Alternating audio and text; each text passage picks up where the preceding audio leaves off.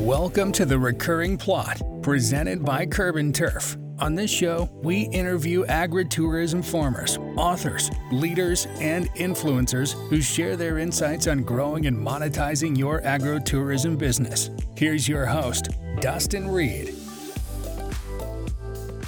Hi, this is Dustin from Curb and Turf. You're listening to the Recurring Plot, which talks about all things RVs and how to make more recurring income from your property. We're excited to have Dave Pechan on the show today. Thanks for joining us today, Dave. So, for those that don't know you, can you give a brief introduction about you and where you're from and kind of give us a lowdown on what okay. you do? Well, I was born in Minnesota, but my family moved to California in 1960. I was nine years old. And so I've lived pretty much the rest of those years here in California. I served in the military for three and a half years, got out in 1975 at the end of the Vietnam War. And uh, I became a pilot at age 20, used my GI Bill benefits to get, my advanced ratings. And I flew crop dusters for five years right out of the military. And then I uh, operated other businesses. I stopped cross crop dusting in 1980. I did some a short stint as a commuter airline pilot, and uh, I wow. went on and did construction work. I, I built I don't know half a dozen homes and three commercial small commercial buildings over the years, and the biggest venture of and, and also owned a body auto body shop and tow service but my biggest venture was started about 26 years ago now when I bought land here in Linden, California, or just east of Stockton. And uh, I wanted to farm. And so we bought this property. It was just bare ground. There was a house on it, and uh, which needed work at the time. And, uh, and so we're still here today. It's grown into a pretty successful small winery. We make wines and bottle wines that we ship to over 400 wineries in 45 states. We have done exports to China, Vietnam, and South Korea, and it's become a pretty successful small business.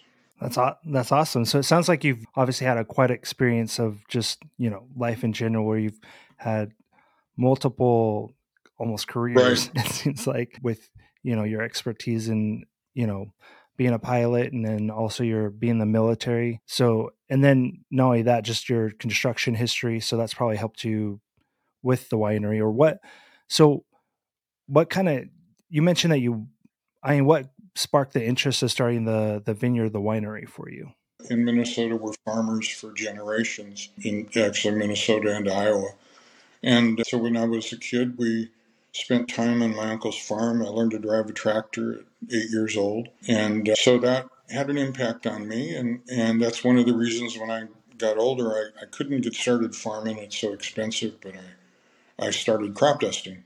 Sort of tied two things that I liked together. And uh, but at, at any rate, at age 46, I sold some commercial properties that I developed, and it gave me a grub stick to get started farming. And after a few years of farming grapes, I realized that I was too small a grower to make a decent living. And so the answer to the problem, it seemed to me, was to start a winery and have more control over the price of my products. And so that led us on the road of starting a winery, and, and it, it, it's primarily developed through trial and error, but we've delved into pretty successful small business. We have seven employees. We're looking to hire two more right now. That's awesome, and that's that's good to see that those interests from your childhood carried over to obviously to your later years. So I mean, that's something to to speak on, just because you continue on pursuing something that you had curiosity about or had experience when you were younger, and then you're able to have carry that up, you know, as a right. business which is yeah, it is. It is. It's neat. So, yeah. So, what's your favorite part about you know just having a uh, a vineyard or a wine or winery? And for me, it's being able to live in the country and and uh, our this particular property is really special to us because it sits on a bit of a knoll and on clear mornings we can see the coast range mountains they're probably 150 200 miles away And I'm looking to the west, and if we look to the east, we can see all the white caps of the Sierra. And so it's a really beautiful place. So, for those that don't know, can you, what's the name of your vineyard and where is it located? It's Miramont Estate, and it's located in Linden, California. And we have a website. They can go to our website, miramontestate.com. Perfect. And how many how many acres do you have on the estate? Forty. That's awesome. And you mentioned that you so has it always been like that where you had kind of growth or how how has the business I mean how can you give us a kind of history of Miramont Estates or you know the ebbs and flows of Well, we planted in 1998, bought it in 97 and 98 we were able to plant. And and there were a lot of struggles. We had frost the first year that wiped out 4,000 plants that we had to replant. Our first harvest was in the year 2000, and we had a contract with a um, co-op, I guess you'd describe it. And the co-op was supposed to market our grapes for it, except they didn't have a buyer for the grapes in 2000, and so they shipped them off to a winery in Paso Robles who made it into wine, and then we were supposed to get paid when the wine sold. It took us five years to collect for that crop over you know little payments. So that was not a good experience. And second year of the contract was why. Why did it take so long for you guys to get it paid out? For... Because I would only get paid as they sold the wine. Oh, I see. I see. And so it took them a long time. So then in the next Right. They, they came to me and said, Well, we don't have a market for your grapes right away, so we're going to do the same thing. We'll take it to a different winery, make it into to wine. And then they called me a few months later and said, Oh, we're going to sell it for 45 cents a gallon. And I said, What? That's crazy. And, uh, but this was during two buck chuck. Remember the cheap wine that was the rage back then? And they sold mine along with several other growers all of our stuff was sold to Fred Franzia for 45 cents a gallon. And then they charged us $1.30 a gallon to make it into wine.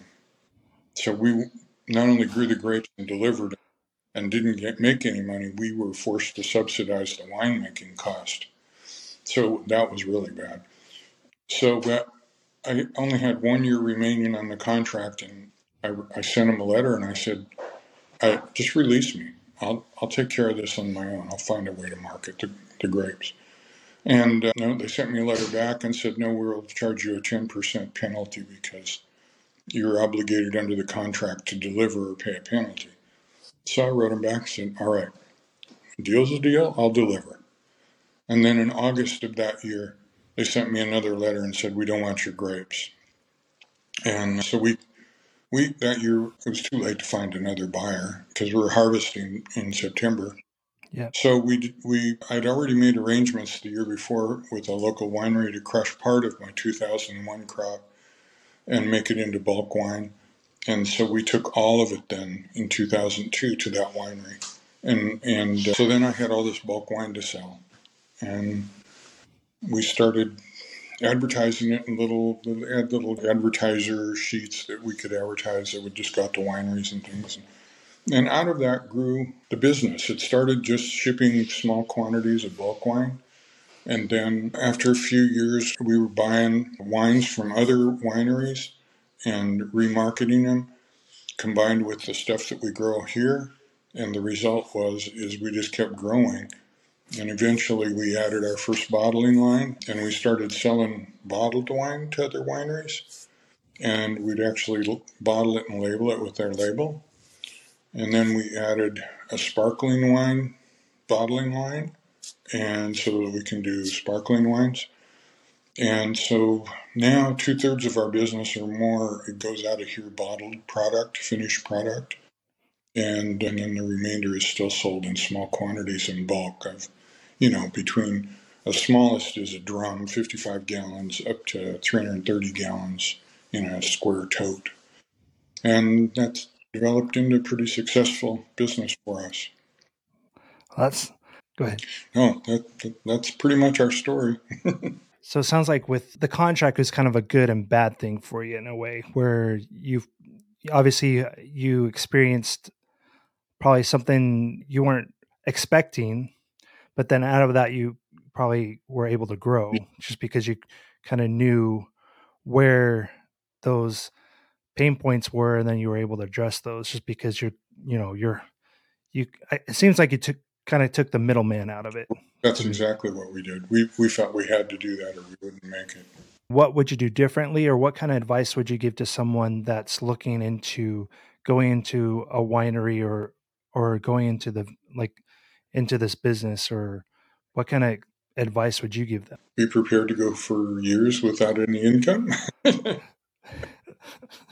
And we we didn't break even on the winery for about year 10 and that's that's kind of how it is for a lot of businesses just in general not you know and then i'm sure it's probably even longer for something where you know winery and stuff where you have to you're based you're basing it on your yield what you're getting for that harvest and then you're you have to have vendors you have to have all these other things lined up right. to where you can actually make it successful. The, the licensing is is difficult because you have a federal license to make the wine, and you, you have state licenses, and then there are local ordinances that involve the use permits for the property, and it just goes on and on and on. Yeah. And I'm sure it's not that easy in California. No, it's so. Pretty- so, so obviously there's a cost of entry, and you're saying it took you ten years just to even make a profit, mm, right? Right. So, was there at any point where you're just like, there's there like a tipping point where you're like, okay, this is going to work, or were you? How close were you not, like, from not doing it? Or are you completely committed to to seeing it through? Well, I guess there were times when we didn't know for sure how we'd see it through, just because the financial demands were so tough, you know. But I worked, my wife worked, and she paid most of the bills those first 10 years. And I worked on the ranch full time.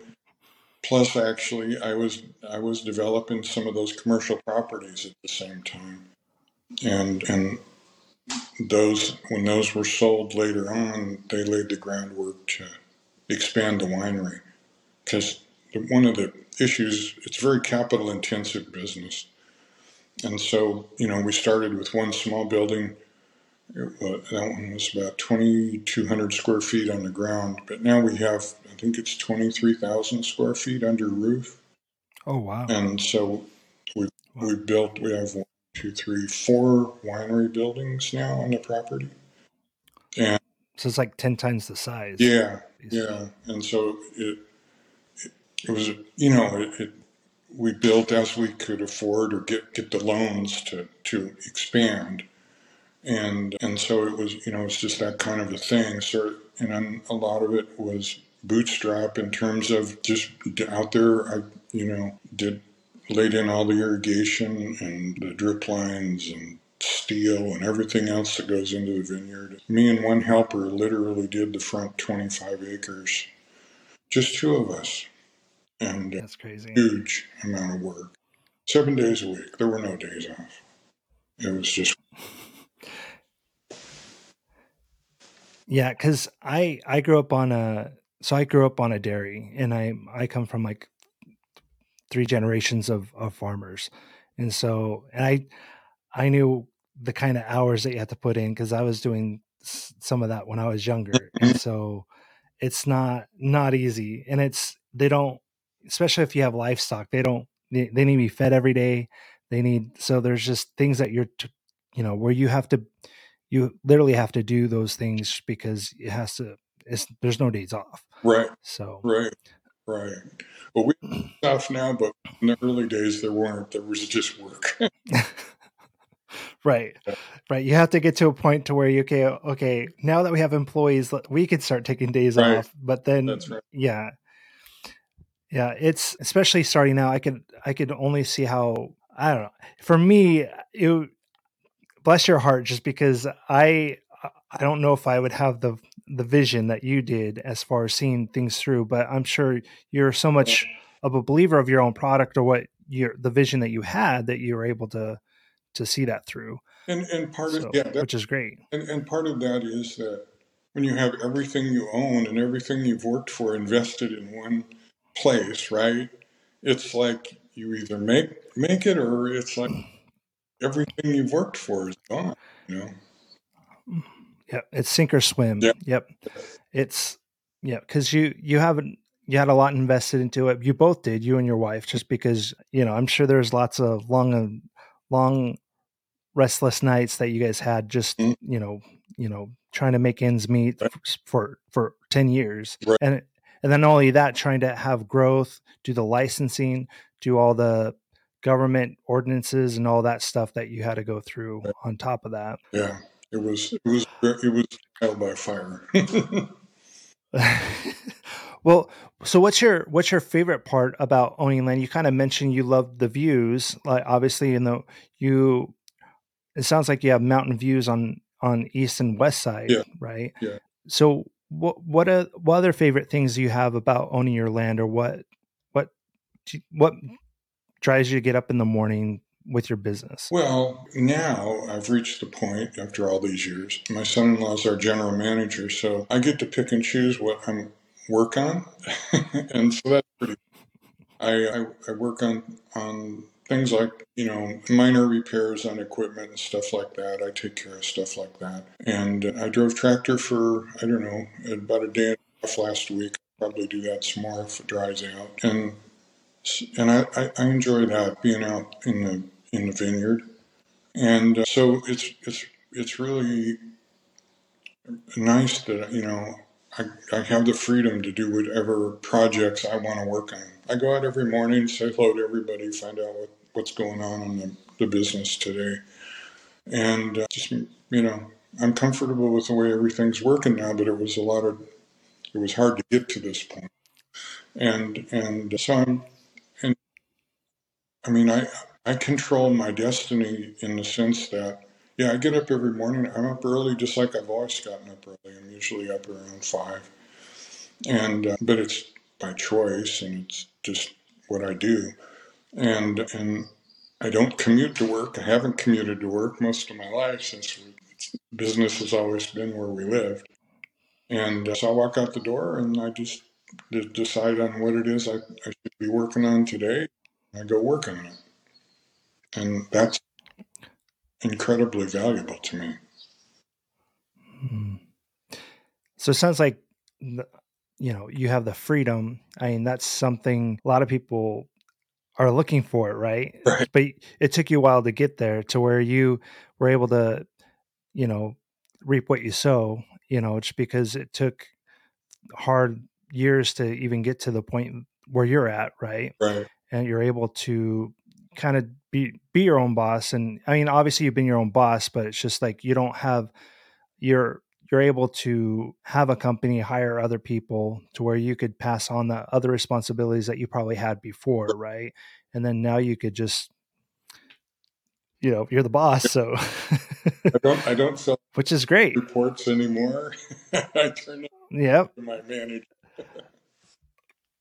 Just Yep, just oversee certain things. I obviously you're going to have your hands in in pretty much everything, just because you know it's your business, and so I'm assuming that you you've delegated certain responsibilities, so you don't have to do those anymore, which is probably one of the reasons why you have that freedom now, right? Which is great. Absolutely, I got I have staff now that that take care of all the different. So you're looking to start your hiring. You said two more employees. Yeah. Is that what it was, or need, how many were you? We had, mm. and we need two more. Okay, and then what kind of? So, how do you see the next five to ten years for for your vineyard? I think our uh, our growth is going to continue, probably fifteen percent, twenty percent per year, and uh, so we're just trying to, you know, prepare for that. Yeah, it's you have to keep up with that growth too, right? So that's, yeah. that's another thing. That's you get bigger. This is, I mean, it's more invest. It's great. It's Yeah, I mean, the more you get into it, the more you get into it, right? It's because the more you invest in it, the more you have invested. So right. it's, but it's it's great. So because because you have probably a sense of an empowerment, entitlement, because it's not only helping your family, but you're also helping others. You know, yeah. where you have other employees, and well, one of my I'm sure that's our sales manager with us 15 years, and my general manager's been with us 13, I think it is now and so that you know, there, there, I like I like it. We got several people been with us. You know, I got another one's been with us seven, and another one uh, three, and two right now. But I, I like people to stay long term. I don't like a lot of turnover. Right. It yeah, and it's just better to have it that way, just because the less turnover. I mean, everyone's going to know the responsibilities. You're not going to have to retrain, you know, and it's, it ends up being like a family, you mm-hmm. know, it's because, especially when you're, my experience when living on, on a, a dairy farm, like we, we had, we had a lot of help, but the help was always the same help that we've had for like 10, 15 years. Like I, we knew our milkers, we knew, you know, and a lot of it was family, but we had a lot of people that helped us on the on our dairy farm for for years and years. So yeah, and then it ends up they end up being family. Mm-hmm. So absolutely. So it's my understanding that you were an, well, we're an RV owner, mm-hmm. uh, and that's partly what we do on our podcast. We we connect RVers to landowners and and kind of tell tell us more about your experience about RVing. Well, we, we had a fifth wheel for several years that we, we made some trips with. And to tell you the truth, it, it, there were a few really good parks we visited, but by and large, they were overcrowded and not very well maintained. And so it was disappointing to, you know, you, have this, you know, when you look at the ads on the TV for RVs, they're always our beautiful RV sitting by a lake in the country or by a beautiful river, and everything is just beautiful. They don't show you the pictures of the RV parks where everybody's crammed together two feet apart, right? And but that's we live in a beautiful place in the and after a few trips, I said, why, why are we doing this? We I don't want to go to an RV park and have neighbors five feet from my door, and and I mean I live in the country. I'm, I was home then out uh, doing trips, and you know so it it really lost its luster, I guess, for me.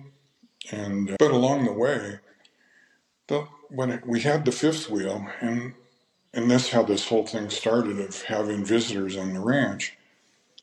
I said, well, We'll just stay in the RV while we renovate the house because we did a total renovation. And uh, so I ran in hookups, both water, sewer, and electricity, 50 amp, just out here in the vineyard next to the house. And we lived in there for several months while we renovated the house. And uh, so when it was all done, I had all the hookups there. And so that's how we started down the road of having people come and stay. And I and I just listed as just one space. So I want people to realize this was not an RV park. It's just one space. You're in the vineyard, grapevines all around you, and and that was the draw for people to to come and use it. And we didn't rent it a lot because I charged a lot because I don't want a lot of traffic. Just because it's near my house, it's not too far. And but it was fun to do because you meet really interesting people, and everybody who stayed, I would give them about a one-hour tour to walk through all the buildings, explain what we do, and and and they'd all get a bottle of wine for each night they stayed and and and so we ran across all these really interesting people that, that came here. You know, one fellow owned an auto repair shop in the Bay Area and came with his wife and two little kids. They came two or three times. We had another who was a Navy or a Navy SEAL, and he just gotten out and was had some break before he started his job out, out of the military, and he came with his family. And uh, several professional people, PhD people like that, that were on trips and things, you know. So we had a, this cross section of all these different kinds of people and all really smart, really nice people to have spend time here. And so that that that was really fun. I don't. We sold our RV. We sold our fifth wheel because it just wasn't that good of an experience for me. And we bought a vacation home about an hour's drive away up in the mountains. And uh, so that's what we do with our spare time now. And uh, when we can get away, we go up there. It's up at 4,200 feet. And it's really nice up there. That's awesome. So, I mean, that's one of the reasons why most people look to go RVing, right? Is to look for experiences and they want to have unique experiences. And what a better place to have a unique experience than a vineyard, you know, right. where you're, you know, you're surrounded by, you know, vin like grapes and just, you know, and I'm sure, you know, that you've, you know, like you were saying earlier, that you have you've seen all different walks of life and so you're able to communicate with people have relationships or you know with certain people that you probably normally wouldn't come in contact with right. just by just by hosting which is kind of cool yeah it is uh, since i you know didn't intend it to be a profit center it was just done for and and you know but it you know it was it was and and we haven't done it much in the last year since we bought the vacation house because it requires me to be here. right. well, but, but, it's all sitting there. Just if I want to have, if I want to do it, I can do it anytime I. want. Right. That's the nice thing about hosting as well is that you could set when you want to host someone or when when when you have availability, right? So which is kind of cool. So you could, you know, potentially say, "Hey, I'm going to be gone, so I'm not going to hassle with it, you know, right. and then just do it on your own schedule. I mean, because that's right. that's, that's right. part part of having the freedom of what you you know what you're providing. So, right, right, no, and you know, one of the things I see in the, the RV industry is like in Modesto, just south of us. They it seems that they've sold so many RVs in the past few years, just huge numbers and it seems like, and most of the buyers don't, they live in town, so they don't have, they can't park them at their house, right? And so there are these huge storage lots full of RVs parked as far as you can see. They pop up and they've got to be a gold mine because you have no site services whatsoever. You just park RVs as far as the eye can see. And I'm thinking, all they do, all the people really looks like they do is go to the RV lot and buy the brand new ones, and then they tow them over here and put them in the store and start paying storage. And you know, the fact that they're setting so much is, I don't think, a good sign for the industry of manufacturers. And I think that they're the manufacturers need to be trying to expand not only the developed RV parks, but to, to expand the alternatives, or else there's not going to be a market for those RVs. That's what I see coming. Yeah. So that's part of the problem we've had. Well, part of the problem we've seen at Curb and Turf is that, uh, yeah, like you're right. There's tons of RVs being manufactured, just not enough places for them to go. So most people let them sit you know within their storage they don't use it. So it ends up being what something that they thought would be kind of an investment for their family ends up kind of sitting on, along the wayside you know where and that's unfortunate because that's because during during the pandemic a lot of people were looking to do that because actually which is interesting the rv sales actually gone up during pan, the pandemic.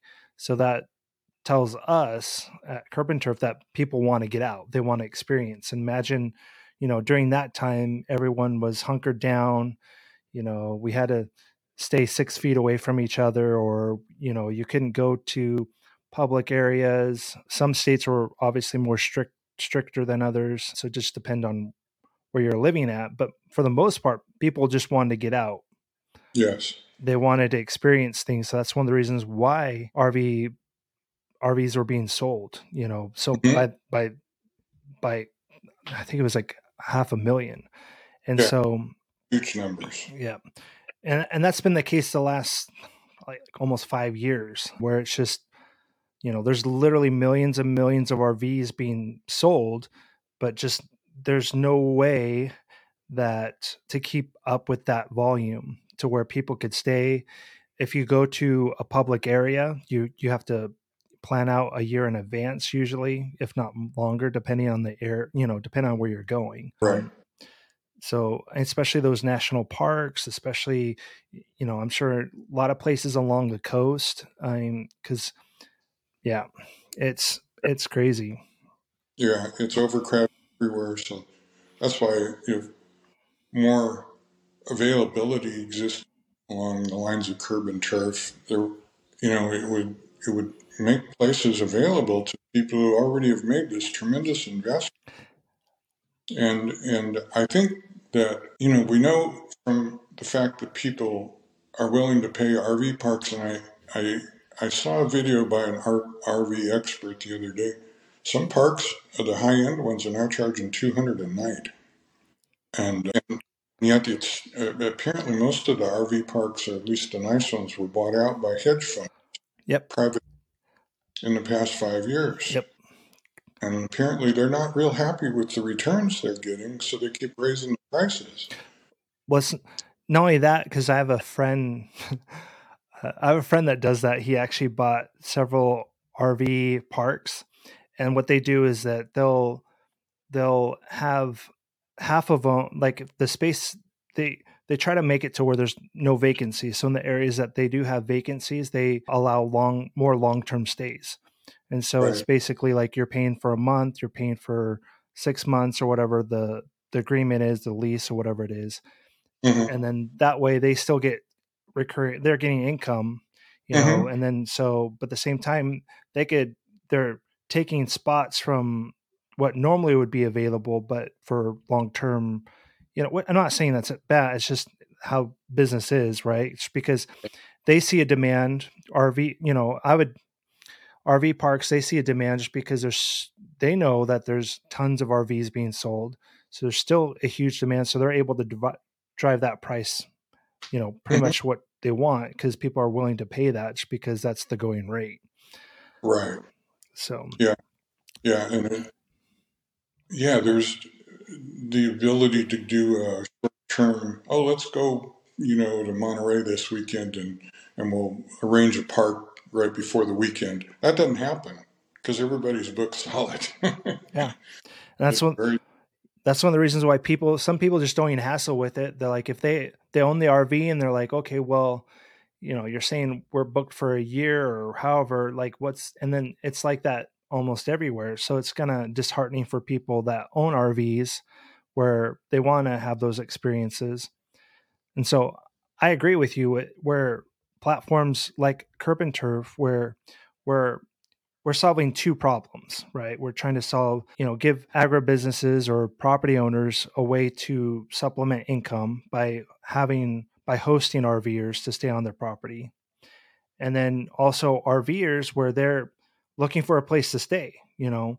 And so right. by by us being the middle person for that, we we're trying to provide a platform for for both those where people can host like you, you know, and and which you know, right now we've been so focused we at Curb and Turf we we pride ourselves on trying to uh, we build product that's you know specifically for an RVer. So we we have an app where RVers could plan a tr- trip, they could look for dump sites. So like for in your case you have a you know you have a dump station, you have all those mm-hmm. hookups because you set that infrastructure up just because but you weren't planning on have hosting you know you weren't planning on hosting at that time it was just out of necessity yeah. that you needed that because it sounded like you're doing you know upgrading your home or doing you know mm-hmm.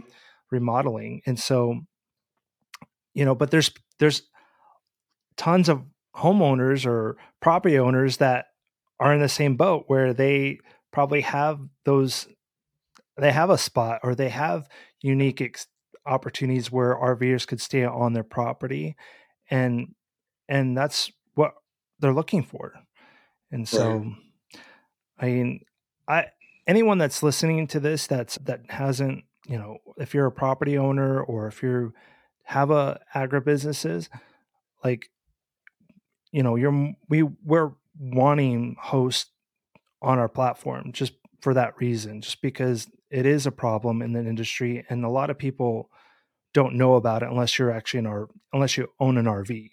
You know, it's some of those things where like you were saying, you know, you see the the cool commercials, you don't know the reality of an RV unless you actually own own one. And and it's and that's just kind of the tip of the iceberg. There's there's a lots of there's lots of things that go into owning an RV. You know, you're talking about the the care of it. You're talking about like maintenance and all that stuff. There's there's tons of tons of things that are involved with RVs. Mm-hmm. But that's the unique thing about our platform. We want people to utilize something that they're investing into, you know, because those those things are like basically they like have a, almost a mortgage on them. It seems like oh, you know. are financed and they cost so much money, and and to think that you buy it and then move it to a storage facility and that's where it spends most of its life is sitting in the storage facility? That doesn't make sense. Doesn't make any sense. Yeah. And that's one of the reasons why we we have this you know podcast just to educate not only rvers but property owners just because they could see what other people are doing like yourself you know because you you know you're just kind of recently started a vineyard to you know it's but that's something that you planned on doing and and it's that's great that you're able to do that and you're able to you know find those paths to do that but there's some people that just need answers and that's one of the reasons why we have this podcast so we could share your your experience and others experience just to so other people could glean off off that information, maybe they can learn something, you know. Yeah. Well, it, you know, if the, the, the RVers that we ran across were, they were all good people that we were comfortable having, you know, on our property. And, you know, it, the advantage you have as a, where you're only allowing one or two RVs or whatever, you don't have to worry about all the partiers and all the stuff showing up, you know. And uh, so, you know, it, it can be a good experience and, and you can, you know, make some extra money off it and, and provide a good service to people that own RVs who really have invested a tremendous amount of money in, in these trailers and, and motorhomes. And they, they, you know, they need somewhere to take them and, and they should be prepared to spend some money to, take to for good places. You know, it, it's worth money. And if you you spend a hundred thousand or more, which I mean, our, our fifth wheel with a with a new four x four pickup under the front of it, well, we had over a hundred thousand dollars, and a lot of these uh, motorhomes are more than that. And so, if you spent that kind of money, don't come crying on my shoulder because you got to drop a hundred bucks a night on a nice place to stay. If you can't afford that, you spend hundred thousand dollars or more on a rig. Well, and that's even cheaper than most RV places, you know, especially in California. Yeah. So, you know, they need to be prepared to spend some money and because the landowner deserves to make something for providing the service. Yep. And that's and that's one of the beautiful things about our you know curb and turf in general is because we we want to empower the hosts as well so that way you have your rules so if you have specific rules for your for your place you, people have to adhere to those rules. You know there's certain like you're saying you're paying for an you know for an experience you know but it's also you know it's someone's property it's someone's private property. So and that's one of the reasons why you know it is something where we want to make sure that hosts especially realize that they have we try to empower the hosts as much as we can on the platform. And if there's any suggestions that you know current hosts have to better the community we're always looking for that. And that's one of the reasons why i like Curb and Turf just because we're a smaller smaller team so we're able to pivot a lot faster than other companies. And mm-hmm. we're able to answer those you know situations. Someone you know really wants a feature then we see that benefit you know we end up focusing on on on those features. Mm-hmm. and okay. I, and i i i love it. I and and and i'm not saying that to be biased because i i've seen both ends. I've seen where we dealing with years or travelers where they're frustrated because they don't know what to do. They're not sure where to go.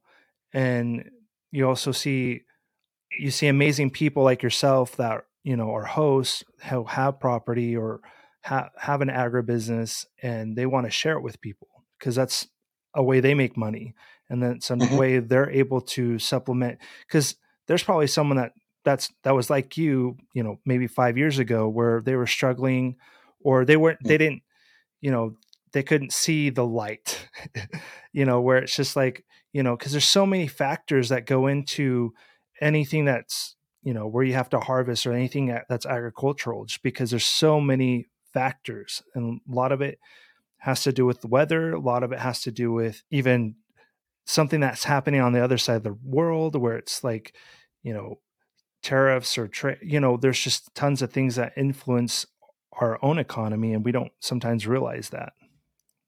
Right right. Yeah and this this is from the landowner's it's really a minimal investment i know some people don't you know they don't really provide any hookups at all just a place to park and and that's you know adequate i mean most all of these rigs at least for short term two or three days stay yep. they can function without hookups yep. they have with them and so don't have to make the investment in in putting hookups in. Nope, you can. Yep, it could just be raw land, right? It could be yeah. a, just make sure it's level, and then you're good. Because, like you're saying, most most RVers, most travelers that have a motor home, they're going to be good for a couple days. You know, they can mm. just go off their reserves, and that's yeah. That's the cool thing about our app is that we provide services to where RVers could look for dump sites. They could look mm-hmm. for fresh water. They could look for all those. So if there's a host that doesn't have offer those services, then they could still look off the app and you know pl- mm-hmm. A place. Yep. Yeah, yeah, yeah, yeah. And I I think it's just a good service to have, and, I, and it and it's only going to get better with people like you, like people having having hosts, having a community, having more people that are willing to share their their property with others just because that's what people are looking for it's mm-hmm. and so yeah yeah yeah especially here in california i think where so many people getting away from the crowds yep people want to yeah. yep people want to get away that and they just don't know where to go so many years ago with when our kids were younger, we took an RV trip, and last day on the way home, I was really tired, and we stopped at an RV park near Clear Lake, and I'll never forget. It was all real tight, close together, right? And the people in the next RV were having a fight, and we got to listen to them yelling at each other for hours. It was terrible. And so, those are the kinds of things that that RVers should consider as value is they can come to a place that's quiet, rural, and it's not crammed in wall to wall trailers. That that's worth something. Yeah, it's it is. That's that's worth the trip. you know, yeah. it's because people are wanting to get away. They're not looking to go from one crowded place to another crowded place. Right. So right. it doesn't doesn't make sense. I mean, like if you know me personally you know if when taking an rv out i'm looking for to have spend time with family to ha- being secluded be a part of nature having some kind of unique experience or whatever that is and not being two feet away or 10 feet away even from my neighbor and listening to what's going their conversations or whatever you know? Uh, yeah that's what the, i'm convinced the, the manufacturers of rvs need to take a lead role in developing places for rvs to, to people to take their rvs i mean they're selling the product and they're only selling I, th- I think they're losing a lot by failing to recognize they're they're actually selling the experience here, and and if the experience is negative, then long term their product goes down in value. Yep. Not just the new one, but the one that you know the, the manufacturer needs to hold, help his used products maintain their value so that the new ones are easier to sell, right? Yep. Well, if if people buy them brand new and then a year or two later decide this is not for me because it's not fun, there's no place to go, then that that's going to eventually hit home on the manufacturers. Yep, I agree. And they need to take some of that pot full of money that they have and and facilitate the development and expansion of more places for RVs to go. Yep. I agree 100%. Just because I think what they've been doing is just trying to make them because there's a backlog for a lot of these manufacturers because they weren't there weren't enough RVs at one time on order. Some of these were on back order, so they're looking to cut costs as far as manufacturing, so they end up being not as good quality as they used to. Mm-hmm. It's there's a lot of problems that kind of go untold, but that's something that they definitely need to to focus on is the infrastructure just of places for people to go. Because right. like you're saying, it all comes down to an experience. And then if you know if someone's going to have a bad experience and and this is a generational thing because those people are, have families so if their kids are having a bad experience that's going to speak volumes to when they grow up and they have kids you know it's right. it's not you know it's it it's gonna come it may come up came come and bite them in the butt more than once you know mm-hmm. yeah no i mean if i mean they're invested long term in those manufacturing companies but i think they're then they need to invest also in in development of places use their products yep and that's one of the reasons why curb and turf exists just because we we want to provide that service because we see a huge void in the the market where there is a huge a big need for places for RVers to stay you know? So that's once again you know if if you own land or if you're a property owner go to our website go to www.curbandturf.com and you you could host. We doesn't cost anything to sign up. It's absolutely free. The way we make our money is that we get 15% of any on the reservation costs, and then the the host, the owner gets eighty five percent. And so, and that's one of the reasons why we other platforms don't offer that. I've seen other platforms where they don't give as much as we give as far as the percentage to the owners. So that's one thing that we also pride ourselves is that we want to make sure that's been mostly beneficial for well beneficial for both hosts and guests and not one sided, if that makes sense. Right. Okay. Perfect. Well, is there anything else that we could bring up or that you want to talk about? No, I think you covered it. Well, I appreciate it. So, so once again, so where can people look for your, for your for your vineyard? We're Miramont Estate, M I R A M O N T Estate, E S T A T E, at Yahoo. Uh, that's the email, but dot com. Perfect. It it was a pleasure talking to you. It was great hearing finding out more about you, Dave, and and learning about your experiences, especially how those experiences led into you know your winery business and how, what that's doing for you currently. So I'm I'm happy that you're having more success, and I'm hoping that others are that are listening to this that that hopefully inspires them as well and then they they're able to make those steps forward even if it's something that mm, something that's hard there's light at the end of the tunnel and you know you could have that freedom but you know it it comes at a cost and right. you know that's no. almost anything good in life. That's all. That's what it usually it, it is. So, well, I do appreciate it. Thank you so much for being on with us today. Okay, thanks. Thank you. Bye bye.